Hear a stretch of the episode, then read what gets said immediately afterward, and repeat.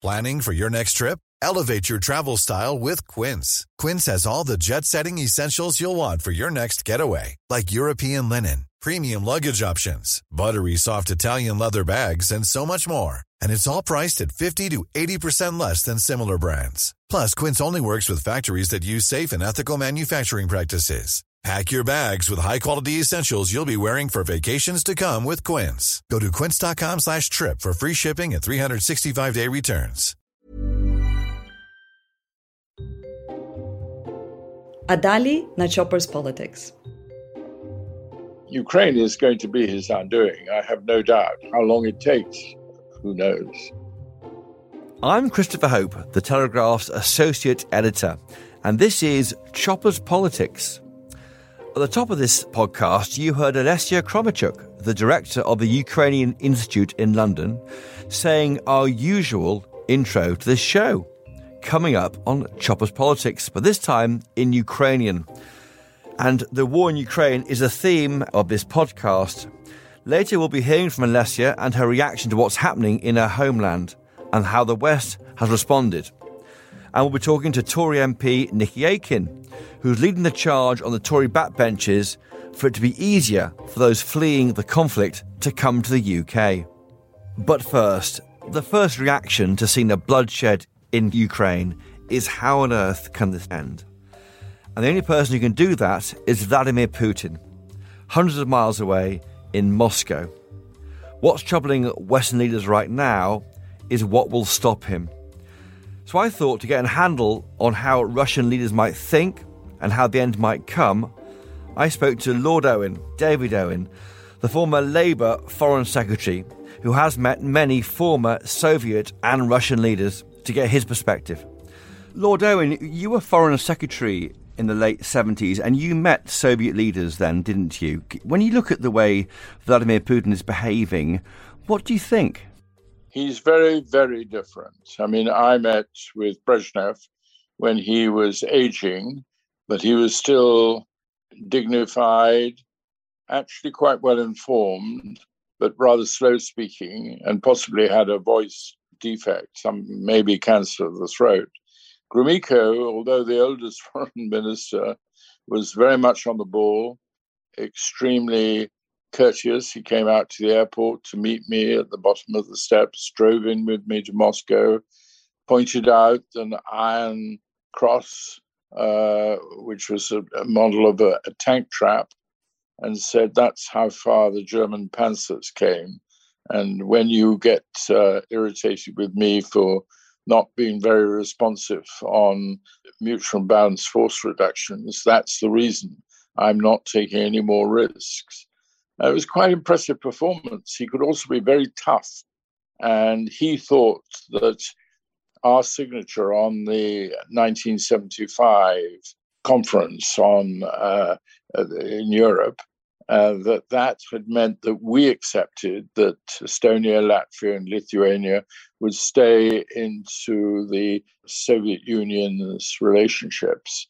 And we said no, and I said no, and it was tough.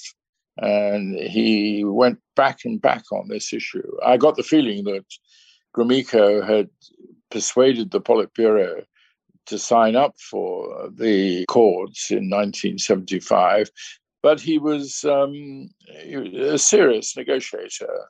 Looking at Putin, I think he's a very different kettle of fish in almost every way.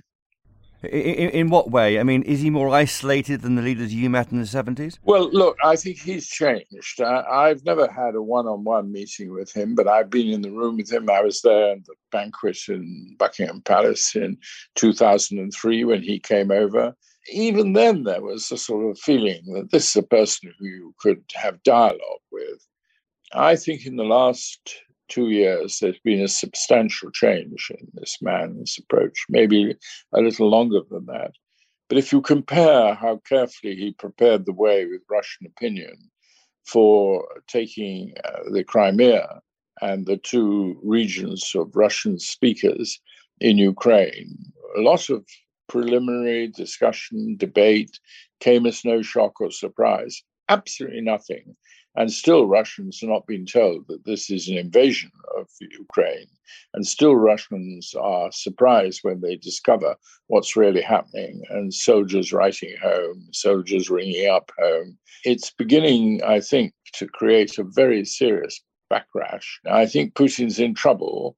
Whether he's in trouble with the military yet, I don't know. That's the only force that could topple him if the military felt they had been their reputation had been sullied, they'd been taken on a false expedition, false promises. It is just possible they might turn against Putin, but I, I wouldn't I wouldn't give great hopes for that. I think he's going to be very, very difficult to dislodge from power. Ukraine is going to be his undoing. I have no doubt. How long it takes, who knows? It's completely shocking. I mean, and this idea of um, you don't think if generals took him out, if you cut the head off the snake, you can't be sure that would be the end of it. That's your worry uh, as well.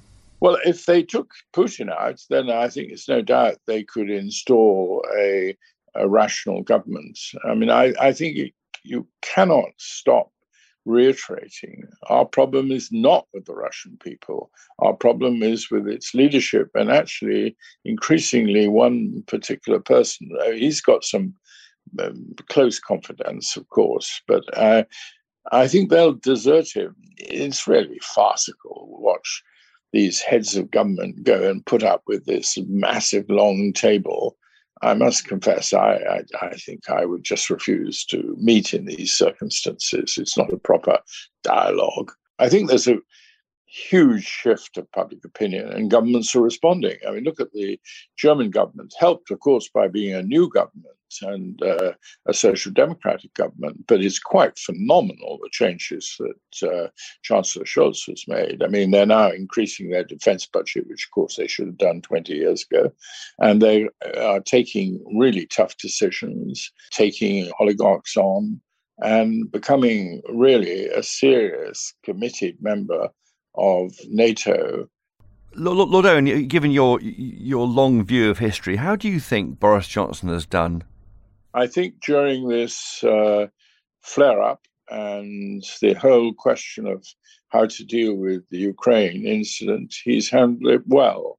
And I think that he's given Britain a distinctive position within, above all else, NATO. And he's made his commitments his defense secretary has operated well, I think, too.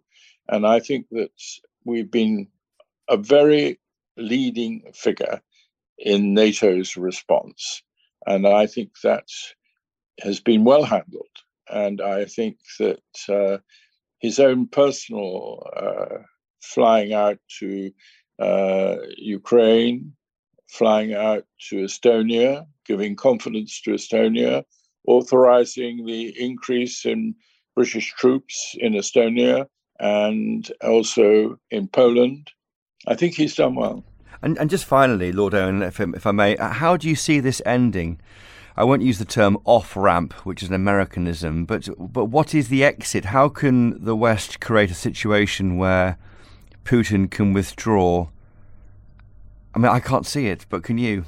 I think you've always got to look for ways in which he could withdraw. For example, if China were, has abstained now twice, first in the Security Council and then in the General Assembly, those are very significant decisions to distance themselves from Russia. But if they were to come in with a helpful initiative to bring peace, I think that would be much easier for Putin to accept. So I don't think any of us should do anything other than encourage China's active participation in the diplomacy of trying to get both the war to stop in and the Russian troops to be withdrawn.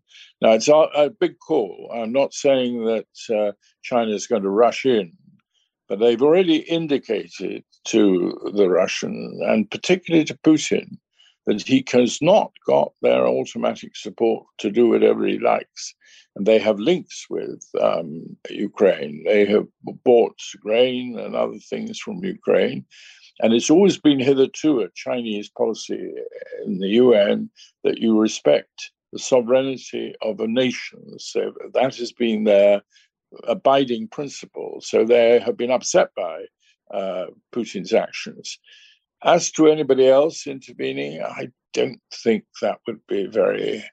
Uh, I, people exaggerate the oligarchs' uh, influence on him.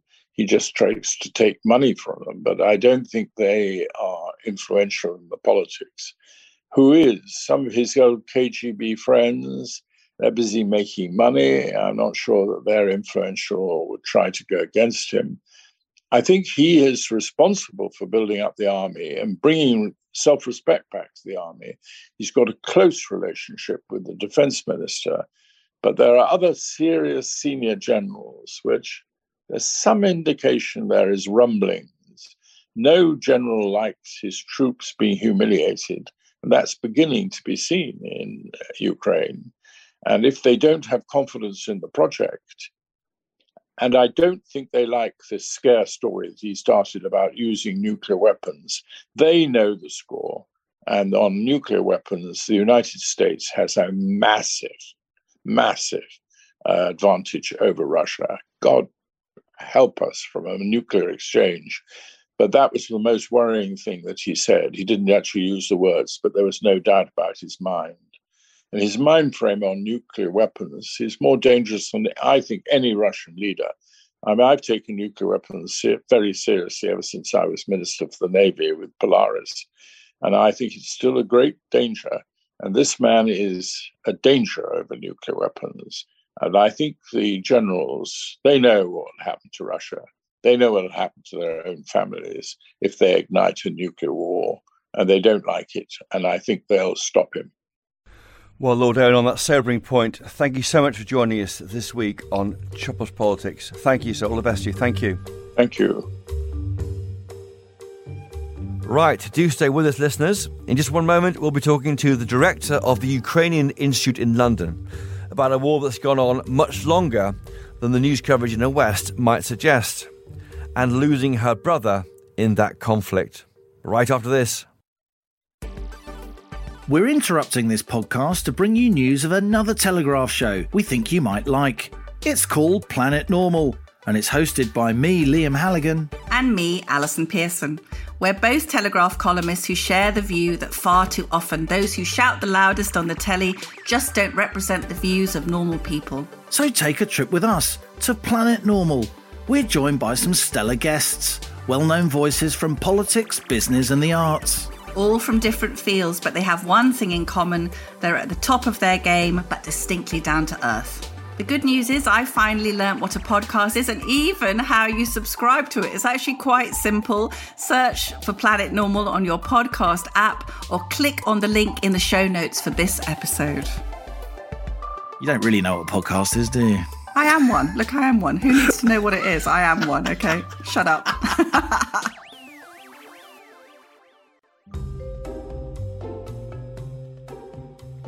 Now, earlier this week, listeners, I thought I'd head down to the Ukrainian Cathedral of the Holy Family near Bond Street Station in central London. And there I met Olesya Khromeychuk, the director of the Ukrainian Institute in London. Alicia, hi. Hi. I'm wearing my Dynamo Kiev uh, scarf yeah, here. I can see that. That's this is for nice. you. Alessia, welcome to Choppers Politics. Thank you for having me on. Thanks for inviting me. Of course. And, and we met last night, didn't we, in the Ukrainian cathedral where services were going on. And it was deeply moving. And I saw the sunflower seeds, which had been placed on the altar by, by um, the Prince of Wales. Can you explain why sunflower seeds are so important to the Ukrainians? Yeah, well, sunflower as a flower is important and it acquired kind of new importance recently. So in 2020, President Zelensky introduced a new commemorative day uh, to commemorate the soldiers fallen in this war that started in 2014. It's uh, marked on the 29th of August. And the reason why it's marked on that day and the, the symbol that was chosen as a sunflower is because on uh, 29th of August in 2014, really fierce battles were being fought in Ilovaisk in Donetsk region and lots and lots of Ukrainian soldiers were killed in those battles, and they essentially fell. Um, they they died in those sunflower fields. So sunflower was adopted as a symbol of mourning and grief, um, but it has a longer history as well. In uh, 1996, defense ministers of Ukraine, Russia, and the U.S. planted sunflower seeds on the former a nuclear missile base in Ukraine to mark Ukraine's um, uh, decommissioning of nuclear weapons. So that was really a really important moment to say, right, this is a new era. This is a peaceful era. It's really painful and ironic to think about it, really, now, given that Putin is threatening the world with nuclear weapons. And we, we saw uh, one of your country women confronting the Russian soldiers saying, I'm going to give you sunflower seeds to put in your pockets and they'll grow from your corpse. It's become a symbol of defiance now as well. A totally unarmed woman comes with sunflower seeds and confronts an armed soldier. Um, and sunflower seeds also have a kind of cultural meaning for us as well. It's a sort of popcorn uh, replacement we use, you know, to sit down and watch a, a, a favorite, uh, some kind of mind-numbing series. So, you know, it's, it's something you, you do for fun, but she comes and uses it as essentially the only weapon that she has, uh, confronted by by this really fully armed soldier that invaded her city. Now, you mentioned that 2014, um, and you've written a really moving book which came out last year called A Loss The Story of a Dead Soldier Told by Her Sister. What's your book about? It's about my brother's death and about my brother's life. My brother Volodya volunteered in 2015 to join the Ukrainian armed forces to fight in the east. And he fought for nearly two years and he was killed in action in 2017 in Luhansk region um, that loss was so difficult to process that I decided to try and process it by writing. I mean, it's the only thing that I sort of know how to do, and I tried to to process it that, that way. So I, I, I I've tried to write about his life as well as his his death at the front line because for, for me he's you know he became forever militarized as a fallen soldier in this war. But i also wanted to remember him the man he was an artist a traveler. He spent a lot of his time over a decade in, in western europe and then returned to to my hometown and eventually went to war. So it was really important for me to process my grief also lend my voice to people who have already lost their loved ones in this war but are not able to write about it or speak about it and especially speak to Western audiences. My priority really was to raise awareness about this war with this book, and I feel like I have failed uh, entirely because well the no I, at the moment i feel a little bit like you know we have been abandoned for eight years. Very few people paid attention to this war. And it's not until this recent development the full-on invasion that the world started to take us seriously and so, from your point of view, you see the Russian invasion last Thursday as a continuation of this war that started in 2014, don't you? Absolutely, absolutely. It's just that, I mean, it's something that Putin has been talking about just in different ways. I also think that it's not just a continuation of his um, aggression against Ukraine, it's also respond to Western inaction. When he illegally annexed Crimea, he uh, completely, you know, disregarded international law, and there were very, very few consequences barely any consequences. You know, there's this joke in Ukraine that the only consequence that the West showed was deep concern, and deep concern does not bother Putin, as we know. Then the Russian aggression started in Donbass. Again, almost no consequences. So, of course, he responded to this. And I think here in the West and the international community, and especially political leadership, need to realize their role in the fact that we are witnessing what we're witnessing now because there was complete inaction for eight years. And of course, now we're seeing a million refugees now have left Ukraine, I think was the overnight figure. The big debate is, is how many should come here. And you, you saw that defence by Priti Patel saying there are some restrictions on those who can come here for security reasons. That makes you question how we view security, right? Uh, the comments that we're hearing uh, from the government about Ukrainian refugees uh, are quite insulting, to be honest. The, the very first comment that we heard about that they can come here and apply to pick fruit and veg.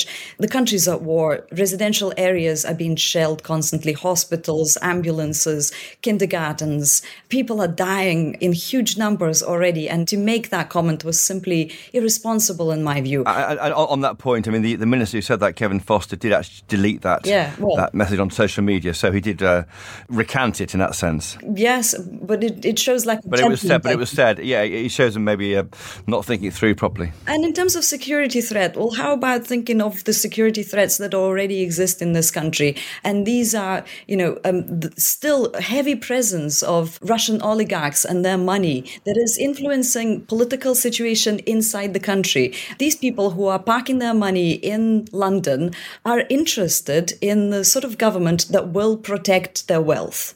And they, in return, protect the wealth of Russian elites in Russia that are making this war possible. And unless the UK government goes after these people, sanctions them fully, sanctions the enablers as well accountants, bankers, uh, lawyers that enable this money to be here, we will not see any change in Putin's strategies. At the moment, he comes to these, his, his ministers, whoever come to these negotiations with the Ukrainian government, issuing just completely unreasonable ultimatums the only way he will actually start to negotiate ceasefire is if Russia's completely crippled. If his regime is crippled, then he has to negotiate ceasefire. And UK government can put that pressure, and it's not doing it. Can you explain why it is women and children coming here and why men are staying in Ukraine? Yes, of course. I don't think a lot of people here realize that there's general mobilization issued in Ukraine, which makes it illegal for all who are fit to fight to leave the country. So illegal. So you can be jailed or, or imprisoned if you try Indeed. and leave. You'll be stopped on the border and sent to jail,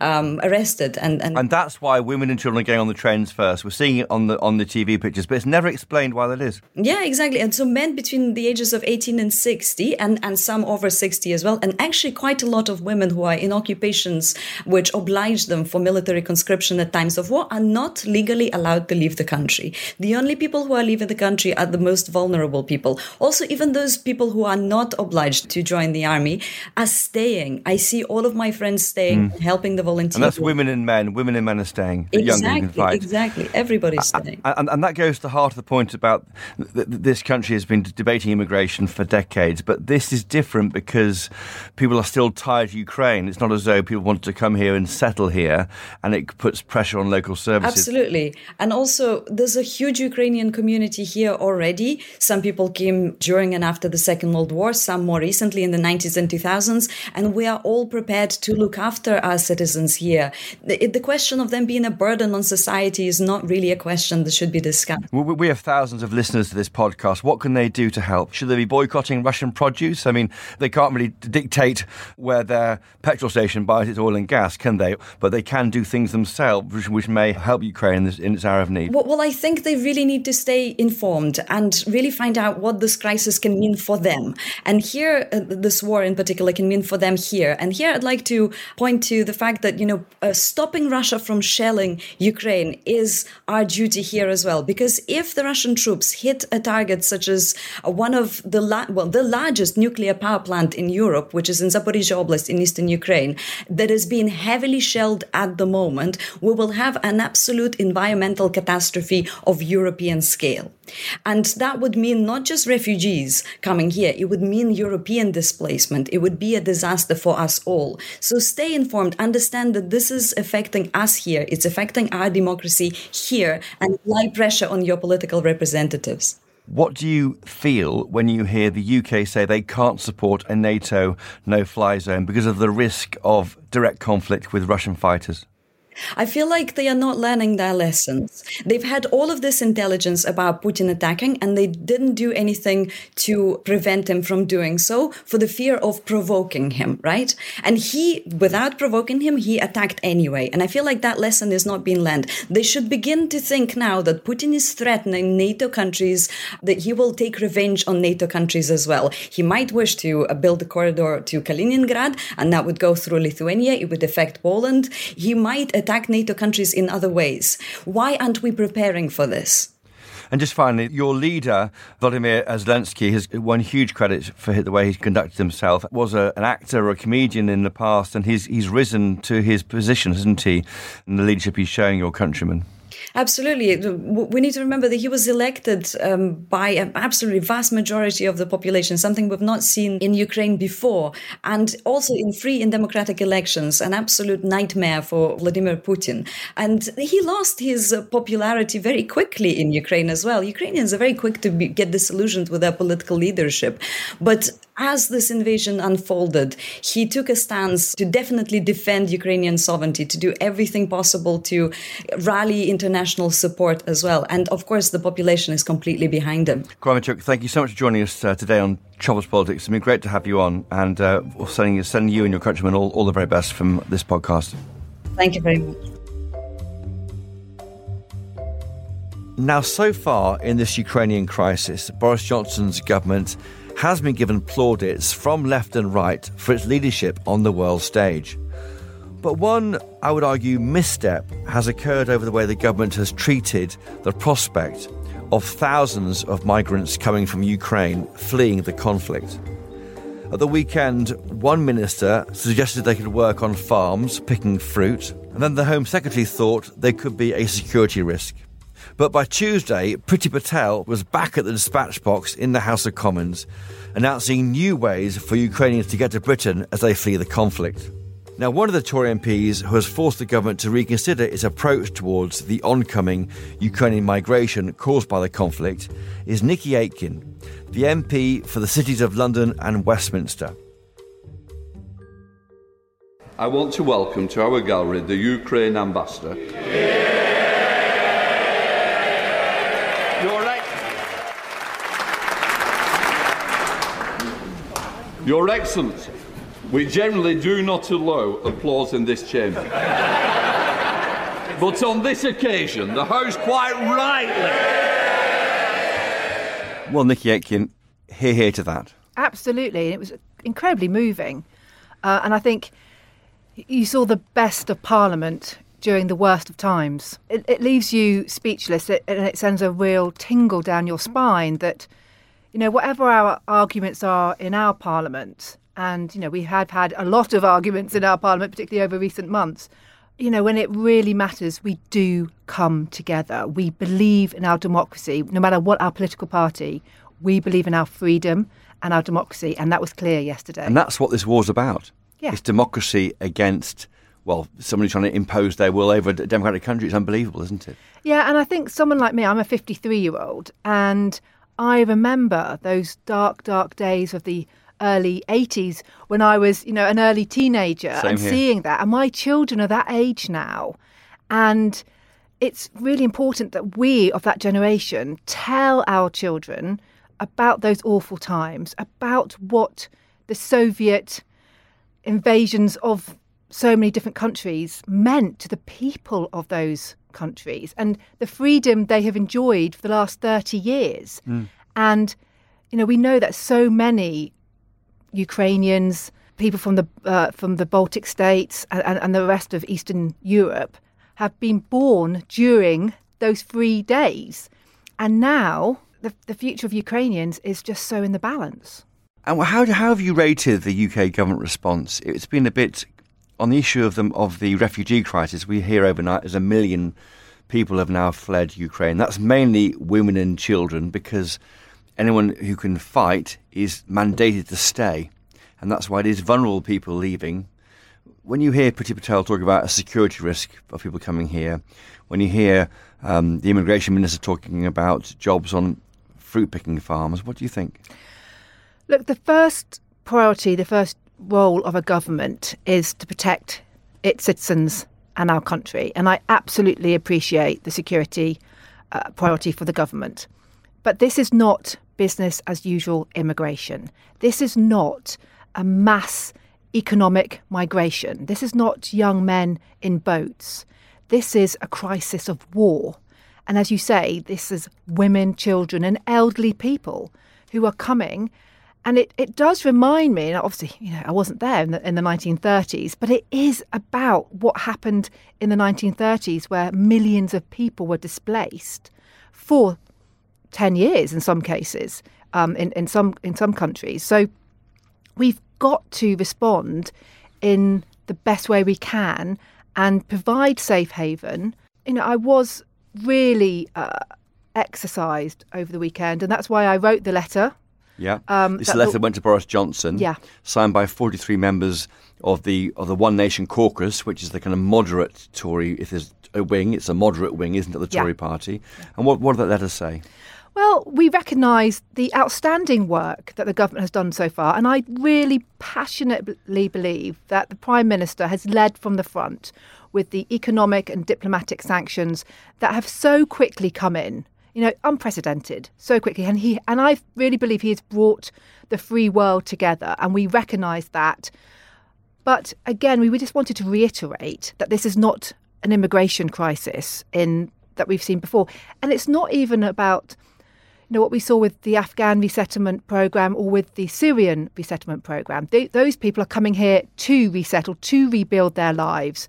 But in Ukraine, it is very different. It is about temporary safe haven until Putin realizes mm. what he's done and withdraws his troops, and peace can then be restored. And to be fair to Boris Johnson, he got your letter and then went along to the meeting. Came to see us and absolutely got it. So he gave you a reassurance on, on, on, Monday night. What did he say?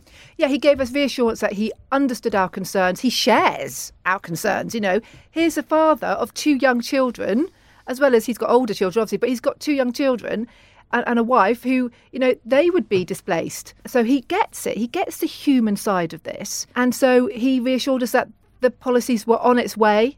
And obviously, we heard on Tuesday from the Home Secretary. Is that enough?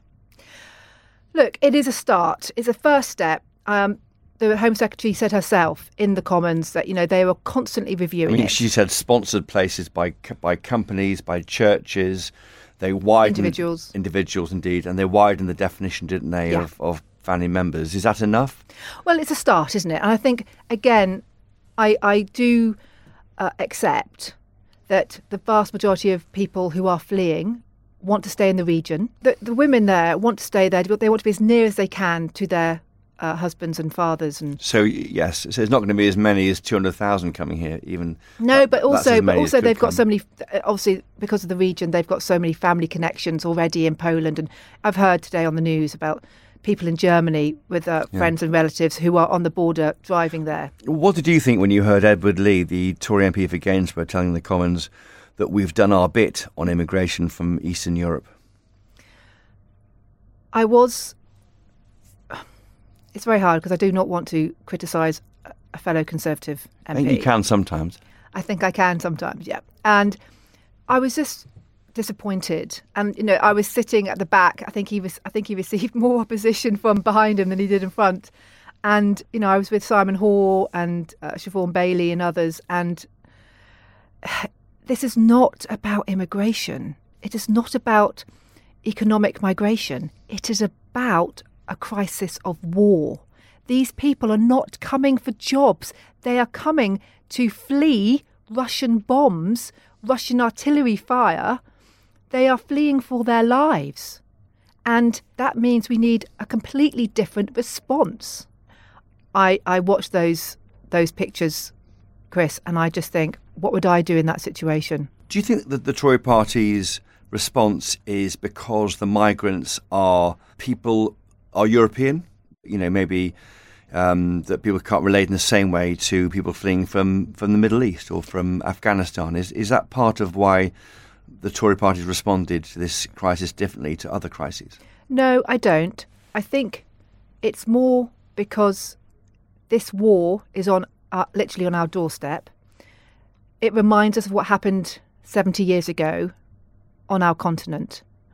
And I think we're just incredulous that it could happen in the 21st century. And I also think that social media and the fact that we are seeing a minute by minute what the Russians are doing, you know, bombing maternity hospitals, bombing schools, bombing universities, bombing people's homes, that it brings it home to us that that could be us. These are people just like us, as as they are and in the rest of the world. That's why it's cut through. Yeah but it is on our doorstep. It is two hours flight, and I also think that we've had we have so many Ukrainian friends, neighbours, work colleagues in this country that you know that the Russian aggression is not just a, a pitted against the Ukrainians; it is a pitted against the free world. And Nickie Aiken just just finally for for listeners to this, what do you think people can do at home when they watch the pictures on on the TV? We know that the UK can't support a NATO engagement over Ukraine to avoid World War III, essentially, because we'd be putting our jets in direct conflict with Russian jets. Should listeners be boycotting Russian goods? Should they be applying to take in people fleeing from Ukraine? What should they be doing? I think all of the above and more. I today uh, made a donation to the DEC it's a small token. That's the Disasters Emergency Committee. 14 yeah. charities have come together to yeah. raise money. And that's a tiny, tiny step. It's a tiny move. But everybody's tiny move combined makes a massive message. So, so donate. Donate. I would also say, you know, if you can take people in, and at the moment, it's still a m- very fast moving situation. And this is going to happen over days and weeks to come. You know, we have a million today. It's likely to be 5 million in the next week or two. So, how do they do that? Well, I think the government will be looking at this and working with um, our partners in Europe, working with the um, outstanding charities involved, and there will be more information coming out. Remember what happened with the Kindertransport. You know, I have I have very close friends whose grandmothers were on the Kinder transport, and you know that was Jewish children fleeing, fleeing from Nazi fleeing Germany. My own parents-in-law were child evacuees from London out into the home counties and beyond, and so you know we will respond. I know the British people will respond in every way they can, but we've any economic sanction that we can support the government with, we must do. And we've all got to stand united, not just in this country, but across Europe, across the West, and across the free world, because, you know, this is an attack not just on Ukraine, but on all of us who believe in freedom and democracy. Nickie Aiken, uh, Tory MP, and who's leading the effort by the Tory party and the government to be more welcoming to people fleeing the war zone in Ukraine. Thank you for joining us this week on Chopper's Politics. Thank you. Pleasure. Well, that's all for this week, listeners. What's happening in Ukraine is obviously a fast moving crisis, so do go to the Telegraph website to keep up to date and for the top analysis from our journalists on the ground and in London. If you're not a subscriber already, please go to telegraph.co.uk forward slash chopper to get your first month's access to our journalism completely free of charge. And we're launching a new daily podcast. Search for Ukraine the Latest wherever you're listening to this. And if you're taking action to help Ukrainians, we would love to hear from you. Please email me, chopperspolitics at telegraph.co.uk, or tweet me. I'm at Choppers Podcast. And as ever, for more from me about what's happening in Westminster, please do sign up to my daily Chopper's Politics newsletter, delivered every weekday into your email inbox. The link to sign up to that is in the show notes for this episode. And if that's not enough chopper for you, please don't forget to check out my weekly Peterborough Diary column on the Telegraph website, 7 pm every Friday, and in Saturday's newspaper. So, thank you to my guests this week, Lord Owen, Olesya Khromeychuk, and Nickie Aiken. And I'll put a link to how to buy Olesya's book in the show notes to this episode. Thank you to my producers, Giles Gear, Louisa Wells, and Theodora Louloudis. But most importantly of all, thank you to you for listening. And of course, if you can, please do buy a copy of the Daily Telegraph. You won't regret it. Until next time, though, cheerio!